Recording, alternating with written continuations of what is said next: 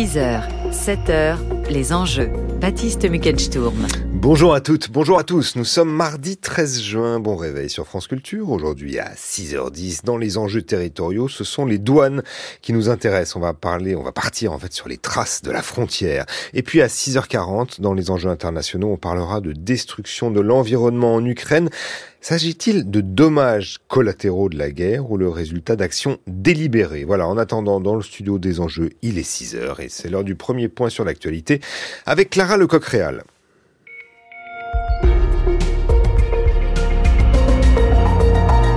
Bonjour Clara. Bonjour Baptiste, bonjour à tous. Et on commence Clara par les hommages à Silvio Berlusconi. L'ancien chef de gouvernement italien aura droit à des funérailles d'État. Ce sera demain, mercredi, en la cathédrale de Milan. Une journée de deuil national a aussi été décidée pour celui qui a gouverné l'Italie pendant neuf ans. Milliardaire, aussi célèbre pour ses manœuvres politiques que pour ses démêlés judiciaires et frasques sexuelles, Silvio Berlusconi avait 86 ans. En attendant l'hommage national demain, ceux qui l'ont aimé se sont déplacés dès hier devant sa luxueuse villa San Martino à Arcor, à une trentaine de kilomètres de Milan. C'est la villa où le milliardaire avait organisé ses fêtes dites Bunga Bunga en compagnie de prostituées, parfois mineures. Et c'est là que le corps de Silvio Berlusconi a été transporté en attendant les obsèques. Pour France Culture, Julie Pietri s'y est rendue. C'est une villa majestueuse, murs ocre, balcons parsemés de fleurs blanches et devant, ces Italiens qui ont aimé l'homme, qui ont aimé le leader malgré les scandales et les affaires, et qui défilent, qui déposent des fleurs, des messages pleins d'amour et de merci. Il a été ma référence dans le foot et dans le travail, dit ce Milanais Oscar.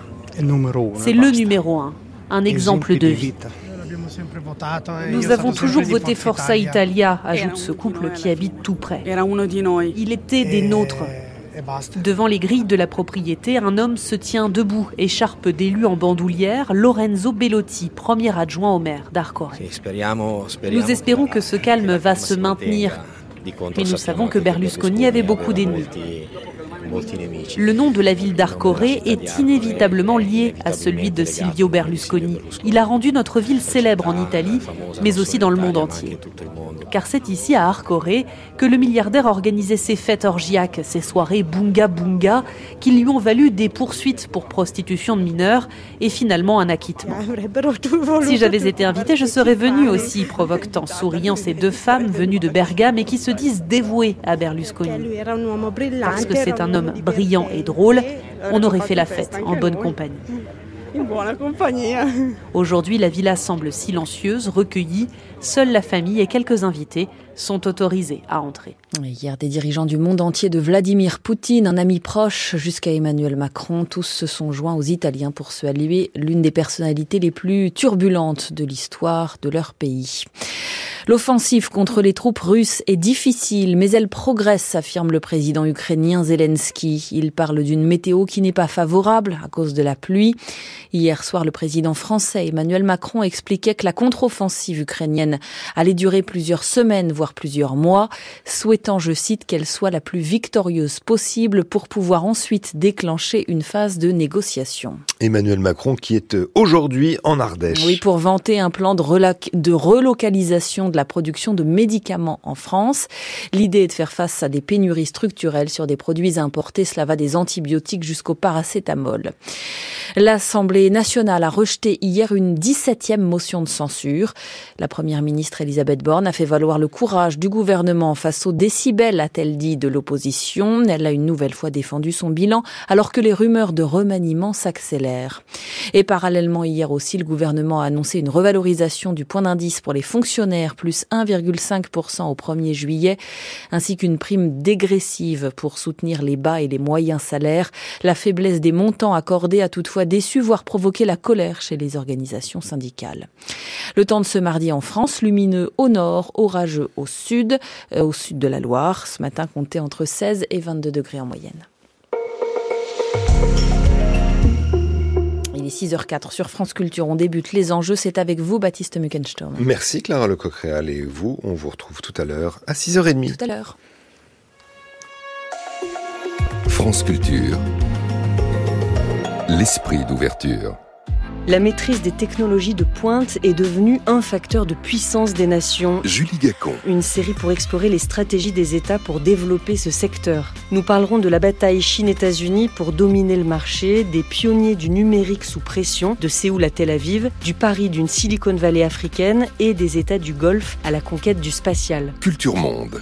Du lundi au vendredi à 11h sur France Culture, franceculture.fr et l'appli Radio France une histoire automobile sur les chapeaux de roue. Xavier Mauduit. De la Nationale 7, mythique route des vacances, aux 24 heures du Mans, course centenaire, l'histoire de la voiture s'écrit à toute berzingue. Histoire des techniques, mais aussi histoire économique, culturelle, sociale. Ce sont les premières automobiles, avec des débuts électriques, et c'est la Ford T qui met les ouvriers à la chaîne.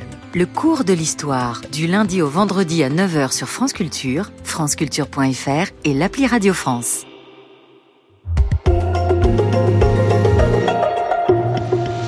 6h, 7h, les enjeux. Baptiste Muckensturm. Bienvenue dans l'émission qui, tous les matins, vous fait le récit des enjeux dans les territoires en France et à l'étranger. Nous sommes ensemble jusqu'à 7 heures. Les enjeux, c'est une émission qui est préparée tous les jours par Marguerite Caton, Lucas Lazo, Anna Fulpin et Tatiana Krotov à la réalisation euh, Mediaport Guérin et à la technique ce matin. Étienne Rouche à 6h40. Les enjeux internationaux, la guerre en Ukraine et le premier conflit où la question de la destruction de l'environnement se pose de façon aussi cruciale en Europe.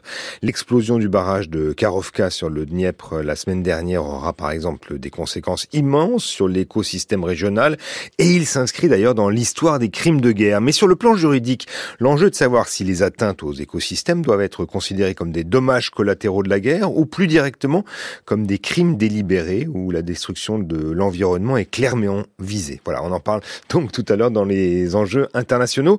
En attendant, euh, les enjeux territoriaux vont explorer les limites de l'Hexagone, les zones frontières qui dessinent la célèbre figure géométrique, existent-elles encore dans un contexte de libre-échange et d'intégration européenne poussée?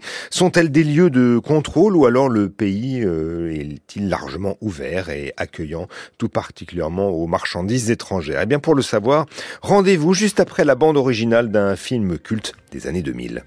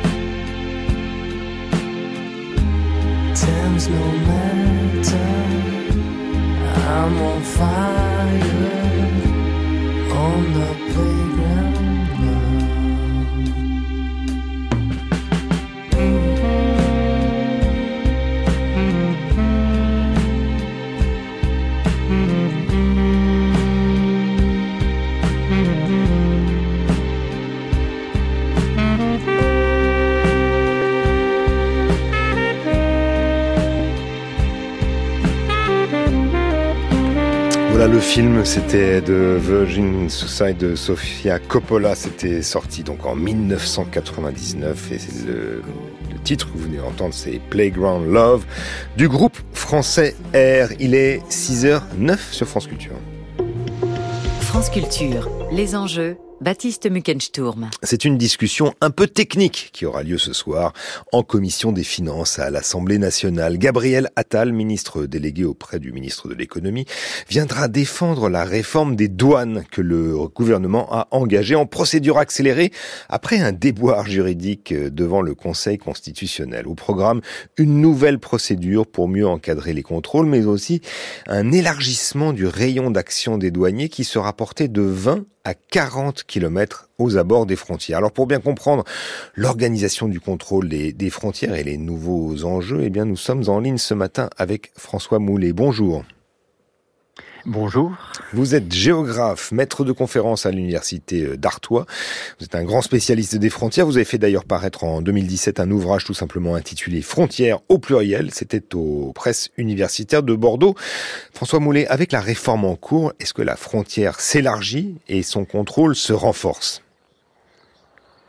Alors, en réalité, on peut ni dire que le contrôle se renforce, parce qu'en réalité les douanes ont toujours fait leur travail avec un, rayon assez large de, de possibilités d'action.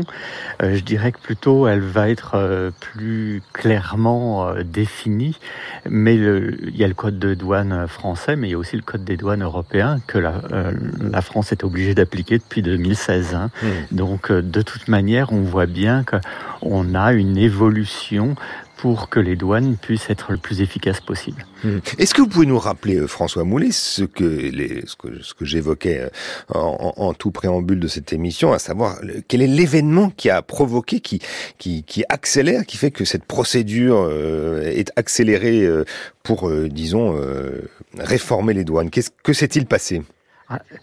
Là, ce qui s'est passé, c'est qu'en réalité, le, code des douanes est celui qui donne le plus de liberté à un corps de, de, contrôle de l'État euh, pour pouvoir euh, arrêter, par exemple, un véhicule euh, et fouiller. Les, le... Jusqu'à maintenant, c'était un petit peu en dehors de toute procédure judiciaire. Mhm. Et le Conseil constitutionnel a tout simplement euh, constaté que c'était liberticide mhm. et qu'à partir de là, il fallait mieux encadrer les, règles de, ce corps qui dépend directement du ministère des Finances. Mmh. Et effectivement, hein, c'était le, canard enchaîné qui elle a révélé euh, il y a quelque temps, c'est la découverte de 47 000 euros en petites coupures cachées dans la portière d'une voiture à un péage d'autoroute en 2019 qui a donc amené euh, les sages à se pencher sur les conditions dans lesquelles sont effectuées les fouilles des douanes.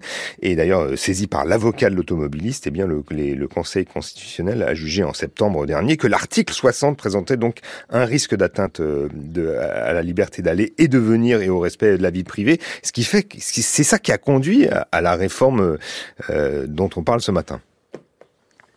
Et le plus surprenant, c'est que euh, euh, ces règles douanières, là pour le coup, ont plus de 70 ans. Jusqu'à maintenant, elles ne posaient aucun problème, puisqu'on considérait que les douanes avaient besoin d'une très grande liberté et surtout de ne pas avoir à engager une procédure pour pouvoir travailler le plus discrètement possible. Et finalement, on va vers plus de transparence, mais aussi douanier, euh, plus de complications en termes de procédure. Et ça veut dire que, notamment au bout de 4 heures, ils seront obligés de rentrer dans une procédure légal, comme le fait la police, euh, etc.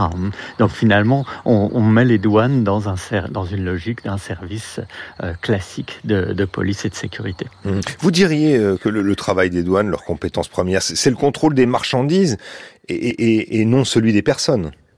Ah, qu'on soit bien clair, on a d'un côté le contrôle des personnes, c'est la police aux frontières, ça dépend directement du ministère de l'Intérieur.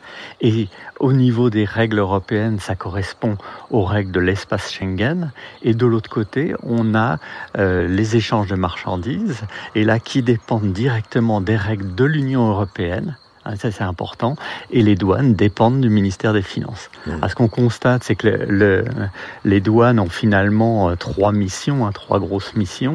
Euh, la première, c'est de vérifier que tout ce qui rentre dans l'espace, ah, pas que français en réalité, c'est dans l'espace européen, soit aux normes euh, européennes. Hein. Je prends un exemple, au moment de l'été, là, tous les jouets de Noël vont commencer à rentrer, vérifier que les jouets soient conformes aux normes européennes pour que les enfants soient pas en danger en jouant.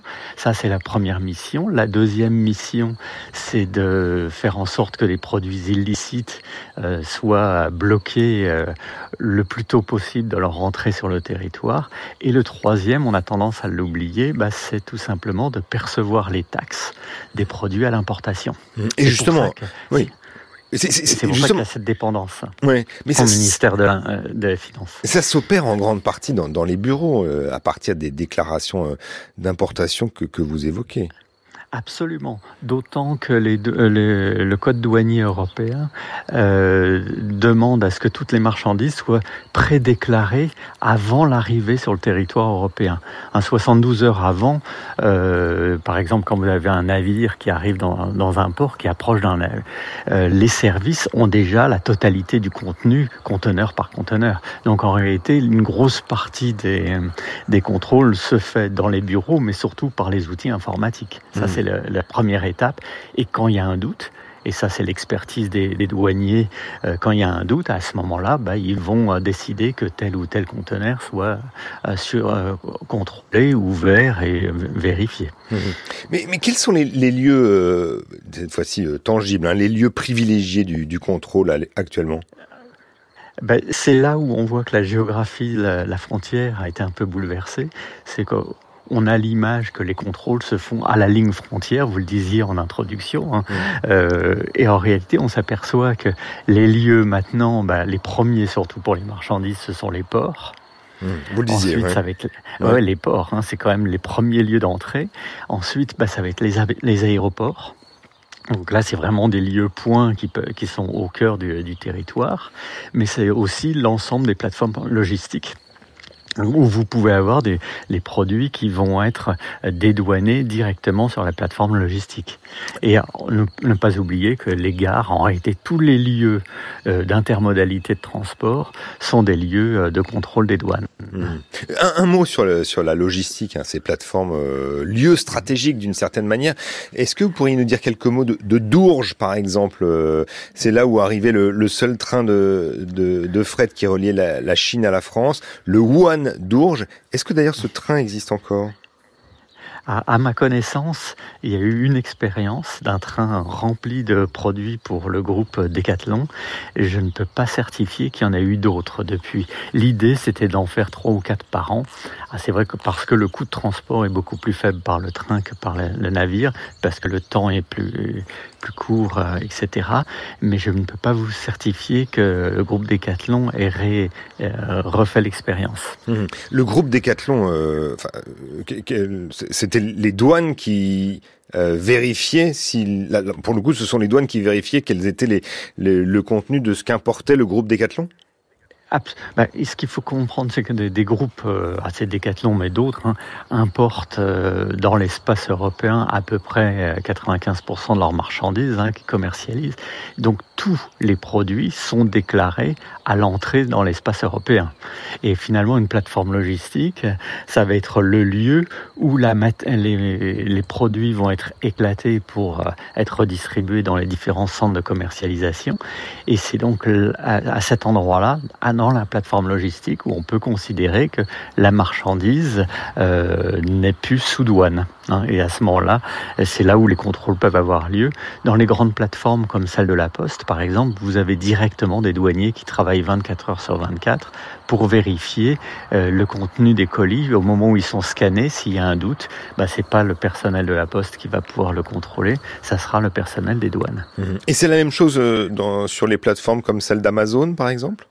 Absolument. Le, à partir du moment où vous avez une cargaison qui euh, entre dans l'espace de, de, l'Union européenne, ben, il va y avoir un contrôle du contenu. Ah, le contrôle pour la majorité, ça va être un contrôle numérique sur les fichiers euh, déclarés. Mais s'il y a un doute par rapport à un fournisseur qui a déjà euh, posé des problèmes, ben, à ce moment-là, euh, il va y avoir contrôle. Ça, c'est l'expertise des, des, services des douanes qui est de plus en plus euh, sophistiquée. Mmh. là où est le contrôle, finalement, c'est là est la, la frontière, pourrait dire. Donc ce n'est plus une ligne et c'est bien de ça dont on parle ce matin. Exactement, exactement. On est sur des, logiques de territorialisation du contrôle. Ah, bien sûr, là on nous dit que la, zone pour les douanes va passer de 20 à 40 km depuis la ligne frontière, hein, euh, ce qu'on appelle le rayon d'action euh, douanier. Mais de fait, on voit bien que la logique s'est territorialisée et d'ailleurs n'importe quel citoyen peut constater qu'on peut voir des véhicules des douanes, euh, non pas à la ligne frontière, ça on les voit plus à la ligne frontière, mais par contre à l'intérieur du, territoire, mmh. hein, de plus en plus. Et ça, ça change, ça bouleverse complètement euh, l'approche euh, géographique de la frontière. La frontière est sur les lieux stratégiques, hein, notamment de transport. D'ailleurs, la majorité des Français, par exemple, quitte le territoire national dans un aéroport et non pas à la ligne frontière. Donc rien que ça, ça montre bien que la, frontière, elle peut être au cœur des grandes agglomérations ou euh, dans, les aéroports au périphérie des grandes agglomérations et pas nécessairement aux limites de l'hexagone ou des, espaces insulaires. Mmh. Il n'y a plus de, de postes de police ou de douane sur les lignes de frontière, que ce soit par exemple la frontière avec l'Allemagne, euh, avec l'Italie ou la Belgique? Oui, à tous les, toutes les lignes qu'on appelle des diades, c'est-à-dire des, les, interfaces avec nos, nos, voisins, toutes les lignes concernées où on est en lien avec l'Union européenne et l'espace Schengen, on a démantelé les postes frontières. Ça ne veut pas dire qu'il n'y a plus de, de, présence de personnel, mais ça va être du personnel beaucoup plus mobile. Donc, dans cette fameuse ligne pour les douanes qui va passer de 20 à 40 km si, si la loi euh, passe. Et ce qui est intéressant, c'est qu'en parallèle de ce démantèlement, il y a eu la mise en place de centres euh, de coopération euh, douanière et policière pour pouvoir coordonner les services des différents pays. Par exemple, euh, à Tournai, euh, à la, proche de la frontière française, mais côté belge, on a un centre qui coordonne les services français et belges. On a la même chose à, à, à Kiel pour le, franco-allemand, on a pour le franco-suisse euh, la même chose à l'aéroport de Genève-Cointrin. Donc on voit qu'on a des centres de coordination. À ça, pour le coup, le grand public l'ignore complètement, mais ça permet de coordonner des actions euh, complètement intégrées des services de part et d'autre de la frontière. Donc finalement, en démantelant les postes de frontières, on a au contraire euh, des services beaucoup plus efficaces parce que coordonnés, euh, là la ligne ne fait plus son effet, on va pouvoir travailler avec le service qui est de l'autre côté, y compris dans certains cas, les accords permettent au service de passer la frontière pour pouvoir euh, continuer, par exemple, une poursuite euh, pour arrêter un véhicule euh, ou une personne. Mmh. Et, du côté britannique, même si le, Brexit a imposé le retour d'une frontière au, nord de la France, est-ce qu'aujourd'hui la situation est enfin fluidifiée avec nos voisins britanniques, justement? ah, ce qu'il faut comprendre, c'est que pour le coup, le, Royaume-Uni n'a jamais fait partie de l'espace Schengen. Donc pour le contrôle des personnes, il y a toujours eu un, contrôle dans les ports et les aéroports et les gares. Hein, par exemple, quand on va à Londres depuis Paris, ben on passe la frontière à la gare du Nord. Donc on voit bien que là, la frontière, on la passe très tôt au cœur de, la capitale française. Et ça, ça a toujours existé. Par contre, comme le, le Royaume-Uni faisait partie de l'Union européenne, euh, ben on avait les mêmes normes en termes de, produits, etc. Il n'y avait pas de taxes à l'importation, par exemple, pour le passage Grande-Bretagne euh, vers la, euh, France. Et à ce moment-là, on n'avait pas de contrôle pour les marchandises. Et donc le Brexit, du jour au lendemain, a mis en place, euh, a cassé ces règles communes et en attendant, on n'avait pas de nouvelles règles, c'est-à-dire de nouveaux accords entre Londres et Bruxelles, ce qui fait qu'au début, ça a été une pagaille monstre puisque tout devait être contrôlé. Et progressivement, il y a des accords qui se mettent en place, mais c'est extrêmement long puisqu'en réalité, c'est filière par filière pour toutes les productions. Hmm. En fait, on voit bien à vous entendre que l'intégration européenne et, la création de, l'espace Schengen euh, ont complètement bouleversé les frontières. On pouvait les, croire euh, d'ailleurs euh, mis à bas, effondrés, un peu comme un, mur qui chute, mais en fait, les contrôles, n'ont pas cessé pour autant.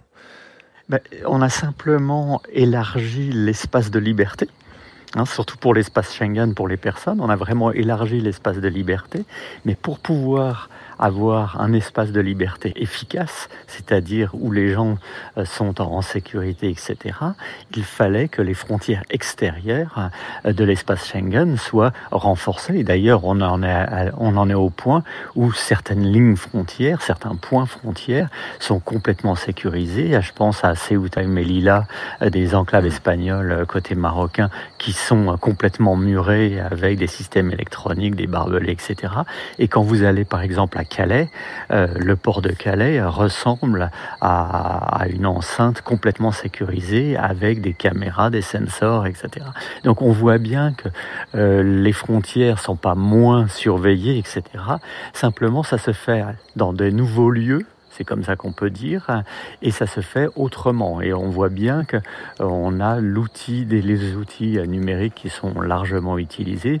C'est pour ça qu'on parle de plus en plus de smart borders, hein, de frontières intelligentes.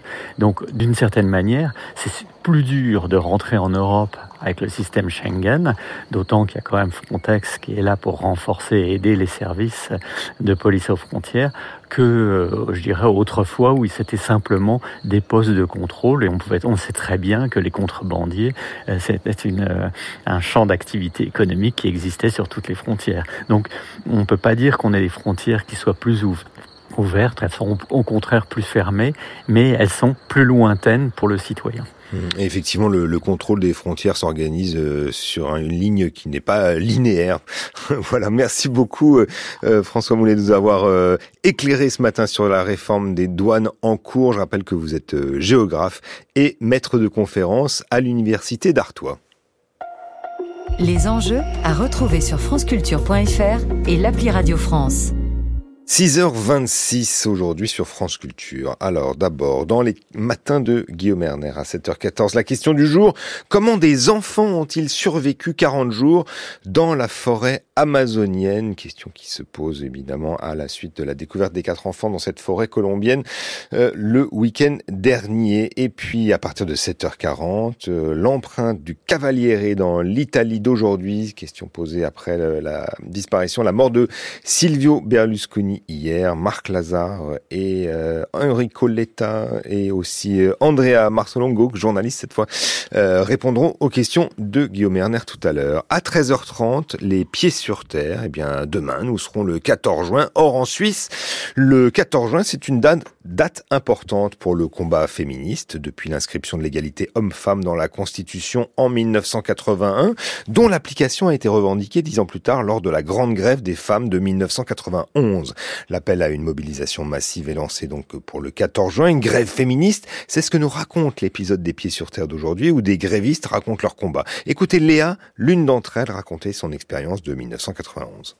Du coup, le 13, à 23h, euh, il y avait un rendez-vous euh, devant la cathédrale et puis là, à minuit, il y a les guettes. Donc euh, historiquement, il y a un guet à la, à la cathédrale de Lausanne qui dit l'heure toutes les heures, toute la nuit. Et historiquement, les femmes n'avaient euh, pas le droit de faire ce métier.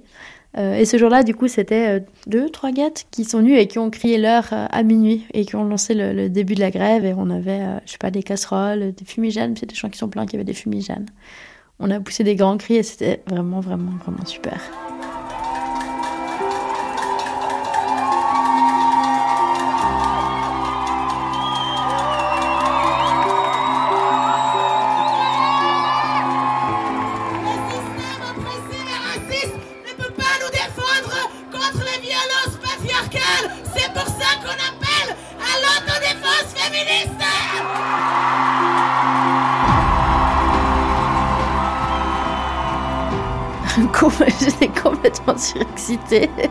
et complètement épuisée. Enfin, il y avait vraiment euh, tellement d'adrénaline dans cette journée. Enfin, on est tout au quart de tour, quoi. Enfin, euh, ça, il y a 300 personnes, non, 400. Attends, non, on m'a dit, on m'a dit 500. Ouais, on m'a dit 500.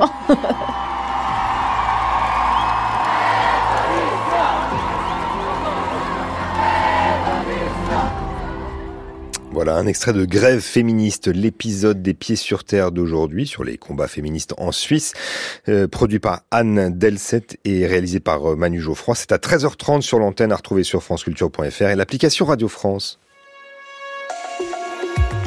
France Culture.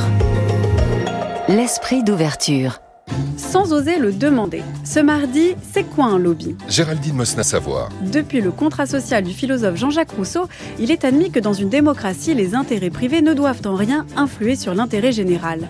C'est pourtant raté avec les lobbies, ces groupes qui œuvrent pour leur propre intérêt. Alors pourquoi font-ils partie du paysage démocratique? Comment fonctionnent-ils? Et y en a-t-il des biens? Sans oser le demander, ce mardi à 15h sur France Culture, franceculture.fr et l'appli Radio France. France Culture, la Bibliothèque nationale de France et le Centre national du livre proposent En lisant, en écrivant, un cycle de rencontres littéraires. Ce soir à 18h30, entrez dans les coulisses de la création avec l'illustratrice et scénariste de bande dessinée Catel Muller, spécialisée dans le portrait de destin de femmes remarquables. Une masterclass animée par Mélanie Chalandon. Entrée gratuite sur inscription sur bnf.fr, Bibliothèque François Mitterrand à Paris. Plus d'infos, franceculture.fr. 6h30 exactement, vous écoutez France Culture et voici le journal présenté par Clara Lecoq-Réal.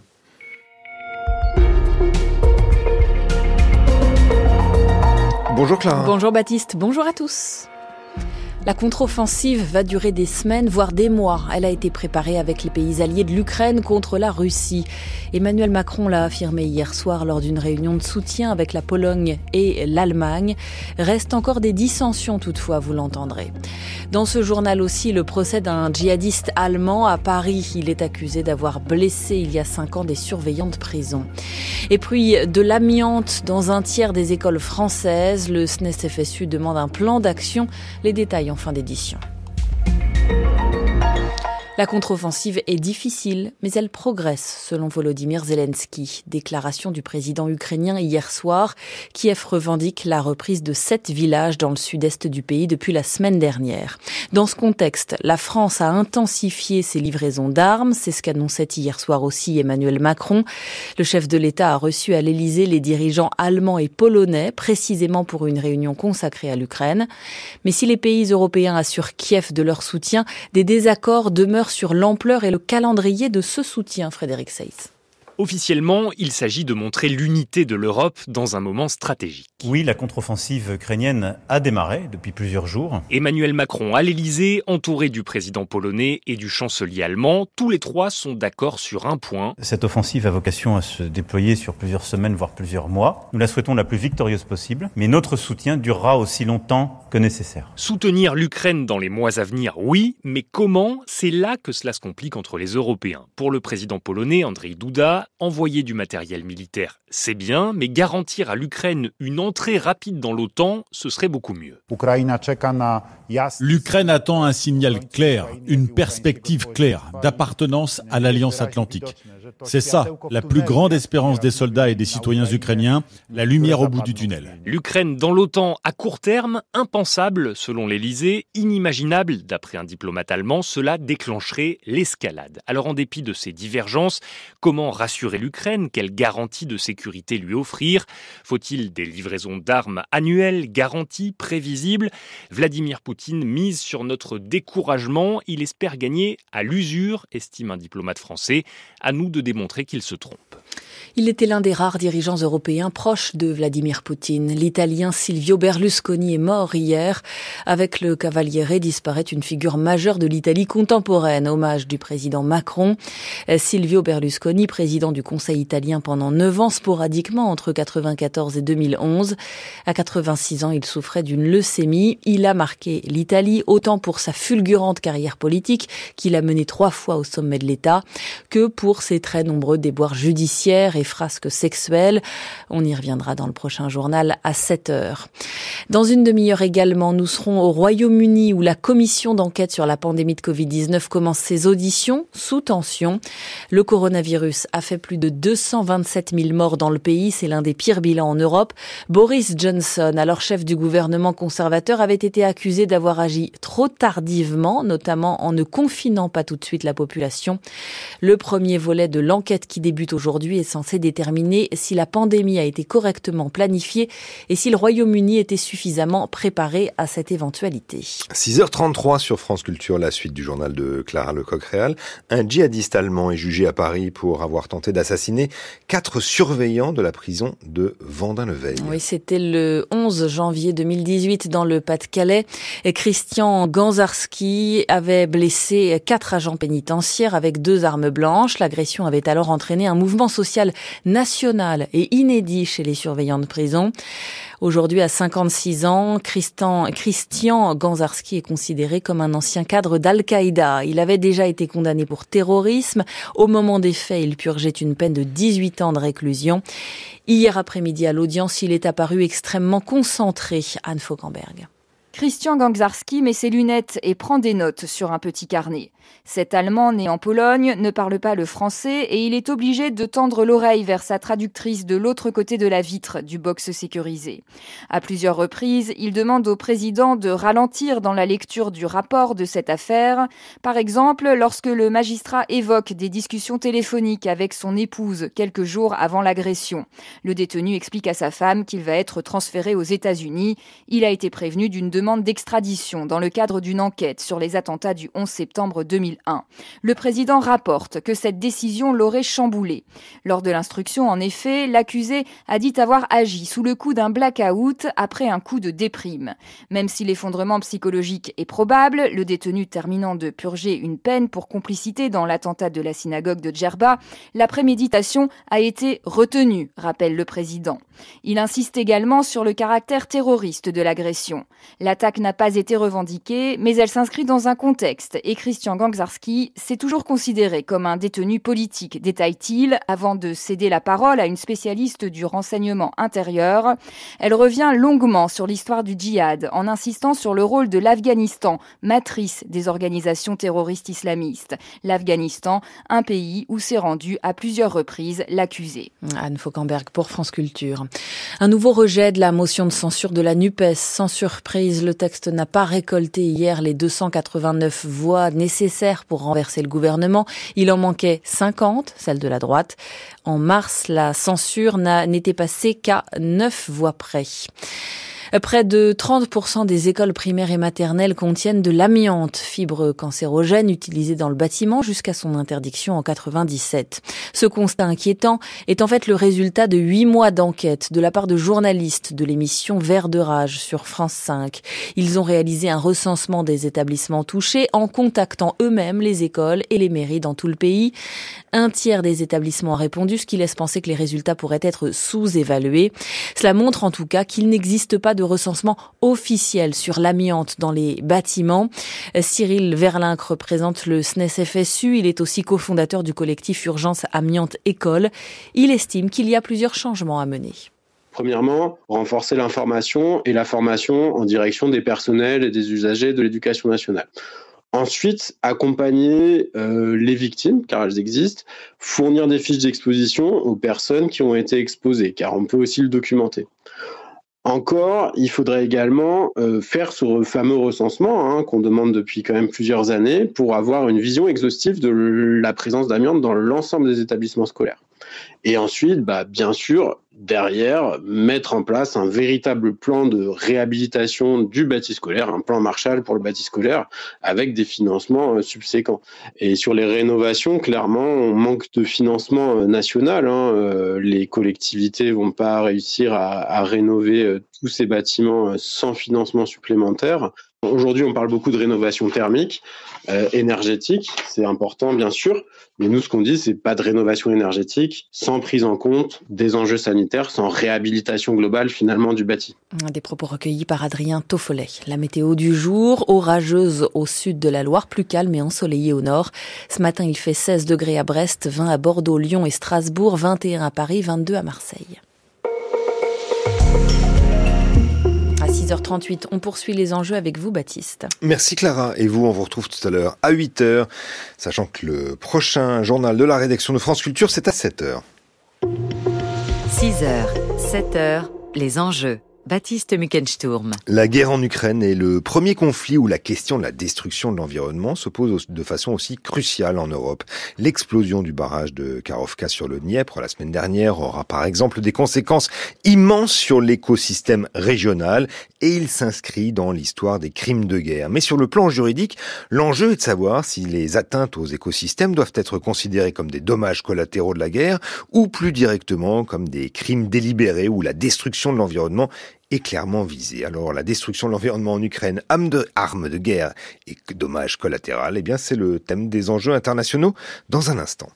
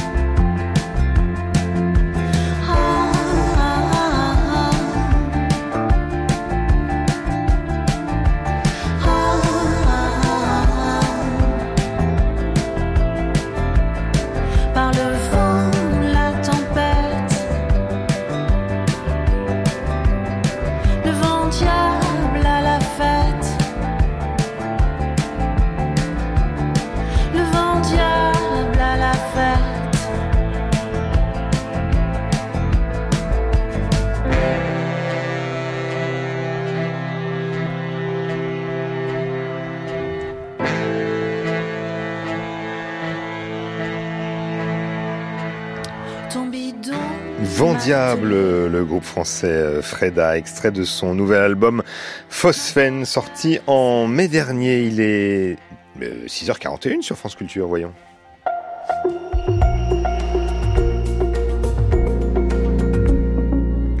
C'est l'heure des enjeux internationaux. Dans le sud de l'Ukraine, les évacuations se poursuivent après la soudaine montée des eaux provoquée par la destruction du barrage hydroélectrique de Karovka, une destruction dont les deux camps se rejettent la responsabilité, même si de récents éléments laissent penser que les forces armées russes auraient délibérément ciblé le barrage pour ralentir la contre-offensive ukrainienne naissante donc la semaine dernière. Seule certitude, des immenses dégâts causés sur l'environnement. Le procureur général ukrainien Andriy a qualifié l'événement de pire catastrophe environnementale depuis Tchernobyl en Ukraine. La guerre en Ukraine est donc le premier conflit où la question de la destruction de l'environnement se pose de façon aussi ouverte. L'origine des désastres interroge aussi, s'agit-il de dommages collatéraux de la guerre ou au contraire l'environnement est détruit, pollué, anéanti délibérément. Alors dans ce cas, certains dénoncent, comme euh, toujours le procureur général ukrainien, un écocide. Enfin, quels sont les différents instruments juridiques mis en place par les organismes supranationaux, supranationaux pardon, et ce depuis bien plus longtemps, comme par exemple depuis la guerre du Vietnam? Eh bien, pour répondre à toutes ces questions, nous sommes ce matin avec Marie-Ange Schelekens. Bonjour. Bonjour monsieur. Madame, vous êtes euh, docteur en droit, spécialiste des liens entre conflits et environnement et vous êtes chercheuse associée au laboratoire CNRS Liens de l'Université de, La Rochelle. Euh, Marie-Ange le, en Ukraine, donc dans la région de, de Kherson, après l'explosion du barrage de, de Karovka la semaine dernière exactement, les dégâts pour l'environnement sont considérables. Est-ce qu'on parvient déjà à mesurer l'impact environnemental à court terme de cette destruction? Alors à court terme, c'est relativement aisé puisque vous comptez, euh, vous comptez les morts. Hein. c'est un peu, un peu brut, mais c'est ça. Donc euh, vous avez les victimes civiles humaines et euh, dans les tout premiers jours de la catastrophe, on a, on a envisagé environ 20 000 animaux et 10 000 oiseaux morts dans les jours qui ont suivi. par contre, ce bilan augmente de jour en jour. On arrive maintenant à 160 000 animaux, par exemple. donc le, bilan, le, principe du bilan environnemental, c'est qu'il est impossible à poser de manière définitive au moment de la catastrophe. Il va, va, se, il va se poursuivre pendant plusieurs années et il est très difficile à évaluer et bien sûr exponentiel. Mhm. La question, donc, effectivement, c'est pour le court terme, c'est facile. C'est le moyen et le long terme qui sont euh, beaucoup plus difficiles à envisager d'aujourd'hui. Tout à fait, tout à fait. alors, sur le moyen terme, si vous voulez que je développe, donc euh, il va falloir des, euh, différencier entre l'amont et l'aval du barrage, puisque en amont, bien sûr, les zones vont être asséchées sachant que le barrage en amont euh, avait un, rôle important pour, premièrement, le refroidissement de la centrale de Zaporizhzhia, donc on a beaucoup parlé dans les médias, mais qui n'est pas un, un, problème aussi important qu'on ne le dit. Par contre, l'approvisionnement de la Crimée en eau potable via le canal de la Crimée du Nord et aussi tout le sud de l'oblast de Kherson euh, est un problème. Un autre problème environnemental, c'est l'assèchement des terres agricoles de la région. C'est une région fertile, donc très agricole, mais aussi très sèche, dont l'irrigation dépend du Dniepr. Et là, toutes ces plaines agricoles sont asséchées, ce qui va probablement euh, entraîner une utilisation de nappes phréatiques non contrôlées des agriculteurs, avec les conséquences qu'on peut imaginer dans quelques années. Vous avez aussi euh, l'assèchement de toutes les plaines inondables, des zones peu profondes du réservoir, qui servaient de zone de reproduction à des poissons, euh, qui sont complètement détruites, de la faune aquatique est détruite, elle risque d'être remplacée par des espèces envahissantes dangereuses et non endémiques. Et euh, on parle également, les autorités ukrainiennes parlent également que si le réservoir s'asséchait complètement, il y a des déchets radioactifs au fond du réservoir qui sont liés à son interaction avec la centrale de Saboridja. Mhm. Et si on parle de l'aval, l'aval c'est très clair, c'est inondé, mais c'est inondé et on inonde dans ce cas 48 zones protégées, dont la réserve de biosphère de la mer Noire et 5 zones humides qui sont affectées, sachant que le delta du Dniepr est une zone humide d'importance internationale. On parle aussi, les autorités ukrainiennes aussi de disparition, de risque de disparition d'espèces rares, endémiques, qu'on ne trouve qu'à cet endroit-là, comme la souris normande. Euh, donc c'est une une possibilité de destruction d'écosystèmes importants. Et euh, bien sûr, ce dont on parle aussi régulièrement, c'est la détérioration de la qualité des eaux du Dniepr, donc qui charrie les animaux morts, mais aussi les 150 tonnes de lubrifiants et autres débris toxiques qui ont, qui ont été emportés par les flots plus tout ce qui va venir par la suite. Hmm. L'OMS a attiré l'attention sur le choléra, par exemple, euh, les risques de maladies portés par l'eau. Hmm. C'est pas la première fois euh, que, le conflit donc euh, en, Ukraine est marqué justement par une, destruction de l'environnement. Est-ce que vous avez d'autres événements en tête depuis le mois de février 2022 alors oui, bien sûr. Euh, alors, euh, ce qui est intéressant de savoir, c'est que dans le cadre de la guerre, l'utilisation de, l'explosion de barrages euh, est à la fois une, technique offensive, mais aussi défensive. On se souviendra probablement qu'au tout début de la guerre, les, Ukrainiens ont ouvert les, vannes du barrage d'Emiliv au nord de Kiev pour empêcher l'avancée des troupes russes vers la capitale. Et à ce moment-là, on a trouvé ça très ingénieux. donc c'était une technique défensive. Euh, mais il y a aussi des techniques offensives. Donc en septembre 2022, euh, euh, les Russes ont pris comme cible le barrage de Karatchoum, justement pour gêner la reprise de la rive droite du Dniepr par l'armée ukrainienne. Et visiblement, à la suite de l'explosion du barrage de Karovka, on voit que ces derniers jours, il y a beaucoup, je dirais, de de détournement de cours d'eau qui interviennent dans les régions où la contre-offensive semble se préciser. Mhm. Alors c'est la question du droit hein, qui se pose aujourd'hui, de savoir, euh, certains parlent euh, d'écocide, on, va y revenir dans un instant. Est-ce que déjà dans, dans l'histoire des, des, conflits, euh, des, des, guerres récentes, disons contemporaines, quand est-ce qu'a eu lieu selon vous la première atteinte à, à l'environnement?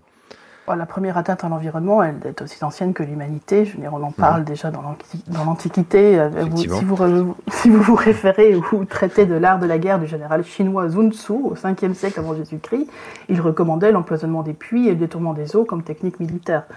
Euh, les légions romaines ont été coupables du salage des terres autour de Carthage pendant les guerres puniques ou la politique de la terre brûlée pratiquée pendant la guerre du Péloponnèse. Donc c'est vraiment aussi ancien que l'histoire de l'humanité. Alors si on considère que, si, on dit euh, quelle, la, première destruction de l'environnement comme une arme de guerre cette fois-ci la toute première, je ne sais pas, je ne sais pas, je pense que personne ne le sait, mais je crois qu'elle date, elle date de l'histoire humaine, probablement. C'était puisque l'environnement sert à la survie et aux besoins, à, l'appropriation des besoins essentiels de la survie humaine, automatiquement, c'est la première idée qui vient à l'ennemi pour détruire son adversaire quelque part. Euh, si vous prenez les exemples récents, euh, je pense qu'on peut remonter à la Première Guerre mondiale, euh, des exemples plus glorieux de la bataille de l'Isère où les forces alliées ont ouvert les vannes de l'écluse de Newport pour ralentir les Allemands ou arrêter les Allemands. si on reste en Ukraine, Staline a fait la même chose en 1941 en faisant sauter le barrage de Zaporizhzhia, et d'ailleurs en tuant plus de Russes que d'Allemands dans l'opération. Alors un exemple que j'aime souvent rappeler parce que ça montre à quel point euh, ces, techniques sont dangereuses, c'est l'exemple de la guerre sino-japonaise de 1938, où euh, les Chinois vont faire sauter les, digues du fleuve jaune pour contrer l'avancée des forces japonaises vers le centre de la Chine. Et sa technique militaire, ok, classique. Et ici, ce qui est intéressant, c'est que vous allez avoir une catastrophe humanitaire immédiate avec entre 30 000 et 80 000 civils chinois qui vont être noyés dans l'inondation.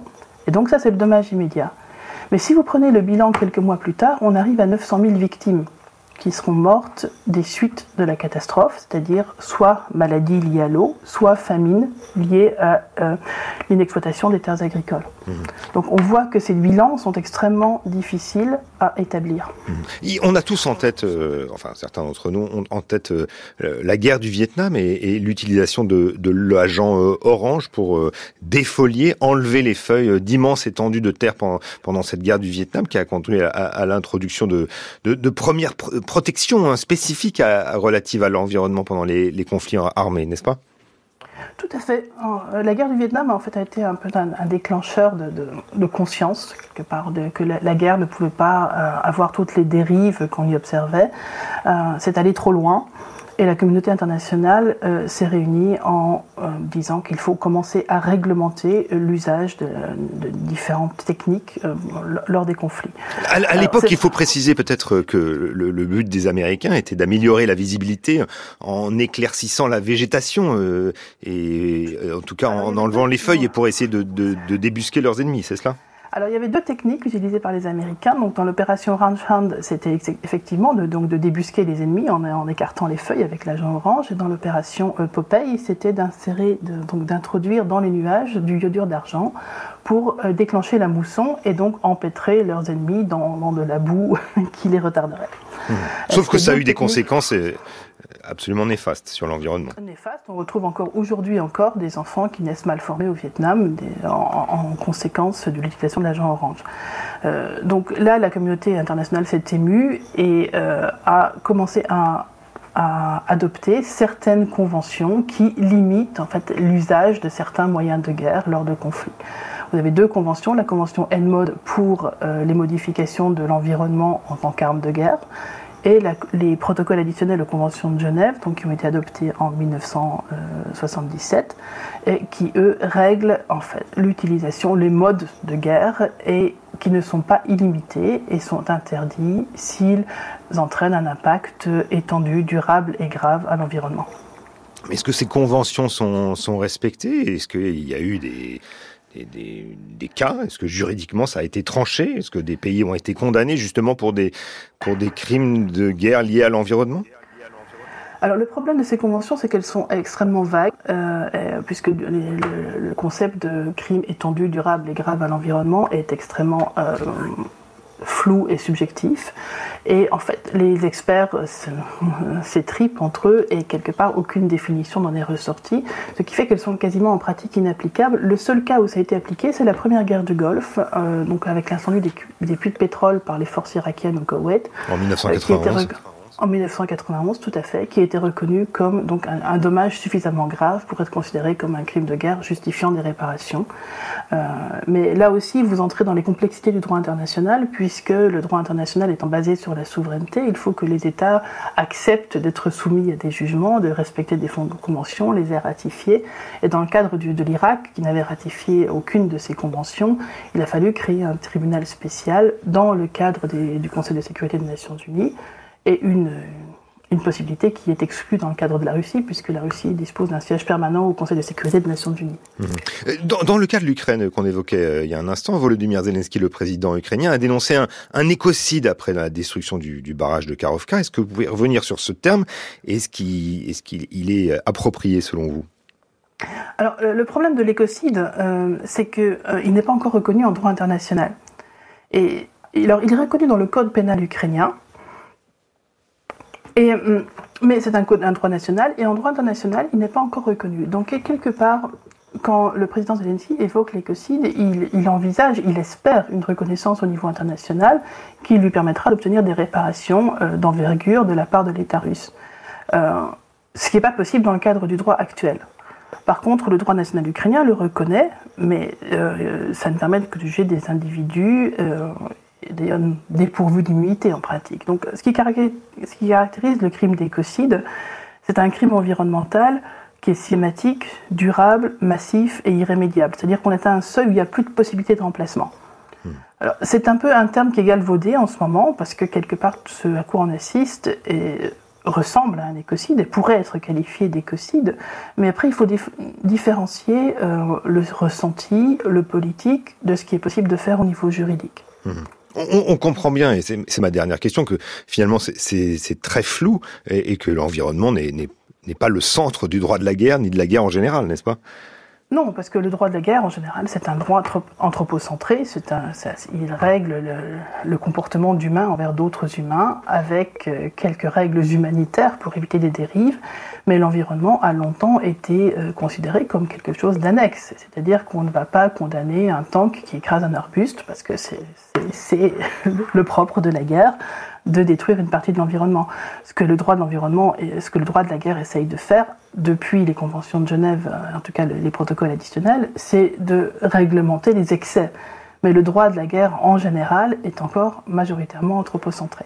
Mmh. Et on voit bien néanmoins que, que ce premier euh, conflit, enfin ce conflit en Ukraine, est le premier qui est aussi documenté sur cette question euh, environnementale et que euh, la question de, de l'écocide se, se, se, pose de plus en plus ouvertement. Merci beaucoup, euh, de, de Marianne Schelekens, d'avoir d'avoir répondu à nos questions ce matin dans les enjeux internationaux sur donc sur la destruction de l'environnement en Ukraine et avant. Est-ce une arme de guerre ou un dommage collatéral? Je rappelle, Marianne Schelekens, que vous êtes docteur en droit, spécialiste des liens entre conflit environnement et chercheuse associée au laboratoire CNRS Liens de l'Université de La Rochelle. France Culture. L'esprit d'ouverture.